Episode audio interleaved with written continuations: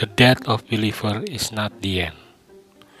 Kematian orang percaya bukan akhir segalanya.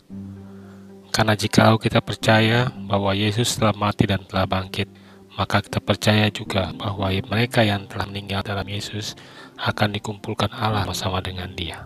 1 Tesalonika 4 ayat 14 Kematian sering kali menjadi sebuah berita yang menakutkan dan juga momok yang sangat mengerikan bagi semua orang. Itulah sebabnya seorang pun yang antusias, bahkan sebaliknya merasa enggan dan berusaha menghindarkan diri memperbincangkan hal ini.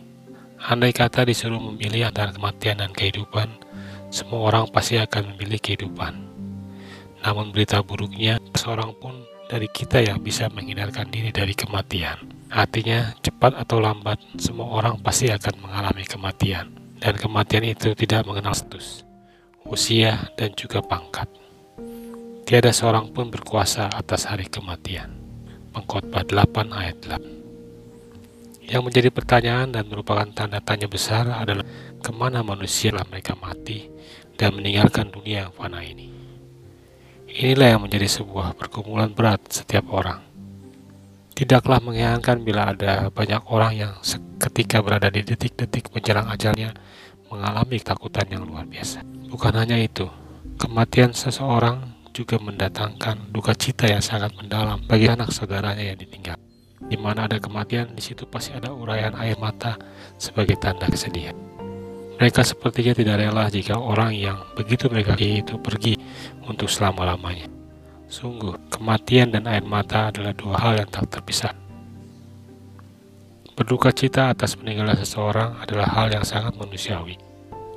Tapi harus terus-menerus larut dalam duka cita dan kesedihan yang berkepanjangan. Jika demikian, apa bedanya kita dengan orang-orang yang belum percaya? Sebab kehidupan orang percaya itu bukanlah kehidupan yang tak berpengharapan, seperti mereka yang belum percaya itu. Begitu juga dengan kematian orang percaya, bukanlah akhir dari segala-galanya.